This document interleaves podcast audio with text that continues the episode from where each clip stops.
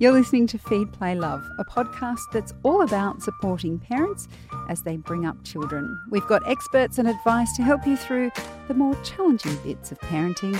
I'm Siobhan Hunt. Having a baby can be isolating when we have all the freedoms that we're used to, but the uncertainty and restrictions that come with lockdowns must be having an impact on new parents. Now the Gidget Foundation has released research that shows 39% of Australians who are pregnant during the pandemic say it has impacted their mental health. The Gidget Foundation supports families experiencing perinatal depression and anxiety. Two women who know exactly what this statistic feels like in real life are Jodie Matthews and Jade Tolhurst. Jade had her baby boy in August 2019 and spent the first months of motherhood in lockdown. Jodie is expecting her baby in October at what we've been told is the height of the pandemic. Welcome, ladies. Hi. Hi, thanks for having us. It's a pleasure. If we could start with you, Jade, how old was your baby when you went into lockdown? Yeah, so my baby was about 6 months when we first, when it all started. And yeah, that just coincided really well with when I realised that I was struggling mentally as well. So it was fantastic. Yeah, yeah, everything at once. So what kind of impact did the lockdown have on you at that moment? I mean, it's interesting you say 6 months because people might think that's a long time, but it can really build up if things are challenging, especially if you're denying that it's challenging. Yeah. So what kind of impact did it have once you realised that, and then you're in Melbourne, so you would have had the strictest restrictions, for want of a better word. Yeah, so for me it was really hard because I live in Melbourne and my family's in Adelaide. So I spent, basically all of 2020 away from my family. And, you know, when you're struggling like that, I don't know for other people, but for me, I just wanted to be with my family and I couldn't. So that I think was the main impact that it had on me. I just didn't have a support network around me. And is that what you missed the most? Like, what was you say you wanted to be with your family, but obviously the restrictions meant that you were only allowed outside at certain points of the day and for a certain period of time. What was it that you missed the most at that time? Yeah, so I did really miss my family, but also friends, like mum friends. I didn't really get to do like mum's group or, you know, catch up with other mothers and babies. It was just me, my little boy, stuck at home all day, every day. And it just wasn't a nice experience for me. Mm. Jodie, this is your third pregnancy. How has this one differed from your previous experiences?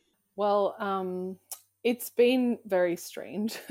I think like having to go to appointments by myself and things like that has probably been the toughest part, I think, because I had my first child, Hamish. He was stillborn at 39 weeks. And, you know, going through pregnancy after loss is a whole nother journey. Mm. And, you know, you might have extra checks and things like that. And I'm with Lucy, my daughter, who's now 2.5. We could have all these extra checks and my husband was holding my hand through all my appointments and, you know, we had that all that support around us. And we also had a parent group of friends that were also going through pregnancy after loss and we could catch up with them. And, you know, there was all this support around us, whereas this pregnancy, I feel like it's been a little bit obviously more isolating and I've had to work on my mental health and just like calm my anxiety myself and, yeah, just do a lot more self-soothing. And, you know, as I get to the pointy end, I'm 38 weeks tomorrow. So yeah, I think I'm just trying to do my best to stay positive and like just be in a good mindset for labor. And I know that my husband's can still come to the hospital, thank God, through lockdown restrictions.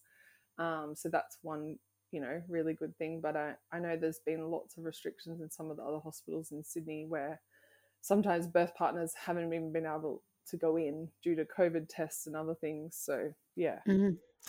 I'm sorry to hear about Hamish. after that happened, was that when you got involved with the Gidget Foundation? Yeah, so Hamish died from a cord accident, and there was nothing anyone could have done for him. He was a healthy baby boy other than that, but I reached out to the Gidget Foundation for support after we lost him, and I was kind of lost being postpartum, you know, carrying my baby for 9 months and then losing him and then trying to figure out life after that. I went and saw one of their psychologists, Chris, and she was amazing and just helped me navigate the next steps of my life because, yeah, it was like, you know, my life completely was turned upside down. Everything I thought was going to happen as a new mother got, you know, didn't happen that way. And I fell pregnant with Lucy around 8 months after. So, yeah, the Gidget Foundation was there to support me through that whole journey and navigating becoming pregnant again and bringing my beautiful daughter into the world as well. So, yeah, it was great to have that support. And 2.5 years, I know Lucy's still very small. It's not been a long time, and it doesn't matter how much time passes, I imagine it still has its impact. Have you been able to get support? I know you couldn't get the extra checks through this lockdown. Have you been able to get other supports? Like, have you been able to talk to the Chris at the Gidget Foundation? Yeah, they've definitely kept in touch with me and made sure that they check in, you know, which is really amazing. Like, I think once you see them and get in touch with their psychologists, they always like make sure that they're, you know, looking after you. And I have felt like I've got enough support around me. It's just, I guess it's just been a bit more isolating because you're not seeing people in person as much, and like Jade was saying, all the mum friends that you have and that you would normally see, you know, all the time, it's just been a bit different. And also for Lucy, not having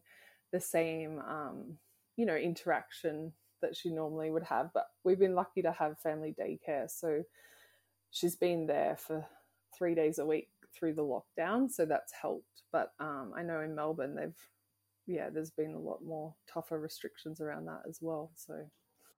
So with regards to the birth itself, you mentioned that your husband is allowed to be there, which you would think would be the minimum you're allowed when it comes to having a child. Is it all clear to you what will happen and what's allowed to happen apart from that, or is it confusing? Because the pandemic and the restrictions have been confusing for most of us. How have you found the experience in terms of what will happen at the hospital?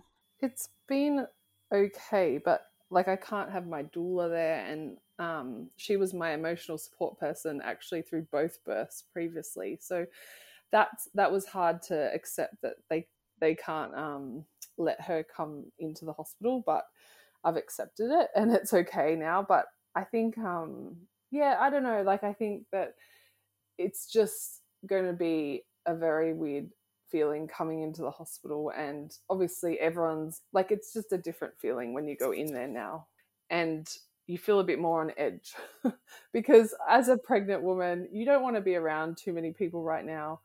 And it definitely does give you a bit of, like, you feel a little bit anxious every time you go into the hospital because you're being exposed to people. But I'm grateful that my maternity unit is actually off the side of the hospital, so it's in a separate building, so that's been good. Yeah. Jade, it was tough for you during those months in the first lockdown. How are you going now?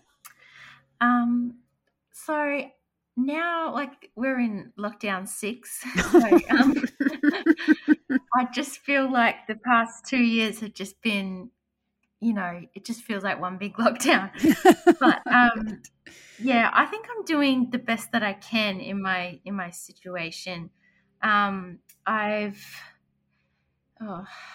end of last year is when I was consistently seeing a psychologist, and I still see one today, and started on medication as well. Both of those things have really helped me, but it's such a different experience to what I expected. You know, I've heard of postpartum depression, and I just assumed that you know would magically go away after a year or so. But it's in my case, that's not how it's been. It's It's more a case of learning to live with it and how to handle, I guess, my triggers. And yeah, so it's a continuous thing. I have good days and bad days, but I feel a lot more supported now. And it must be hard as well to separate what is postnatal depression or anxiety and what is what everybody else is feeling, you know, because it's such an unusual time to be having a baby. Yeah. So that's tough. Jodie, what kind of support do you think pregnant women need the most right now? I think just to be connected and to feel like, you know, not that isolated feeling, especially postpartum. Like I think, I mean, I'm going to have a Zoom little baby shower on the weekend with my friends, which is really sweet. They surprised me this week. But I think just staying connected to friends and family, even if it's on FaceTime or Zoom, or and having like telehealth if you need to see a psychologist, like still having those appointments and, you know, having that option to be able to do Zoom calls and things, even though it's not the same as in real life, it's still something. And I think it's really important to not feel like you're alone right now. Yeah. Well, ladies, this is something that is so unique that you're going through. I wish you all the best in the future and thank you so much for speaking with us. Thanks for having me. No worries. Thank you so much, Siobhan. You're welcome. That's Jade Tolhurst and Jodie Matthews. They're both considered to be Gidget angels. If you'd like to know more about the Gidget Foundation, check out the links in the notes of this episode. Feed, Play, Love is a babyology podcast produced and presented by me, Siobhan Hunt. I'd love to hear from you, so if you'd like to get in touch, email me at feedplaylove@theparentbrand.com.au. See you next time.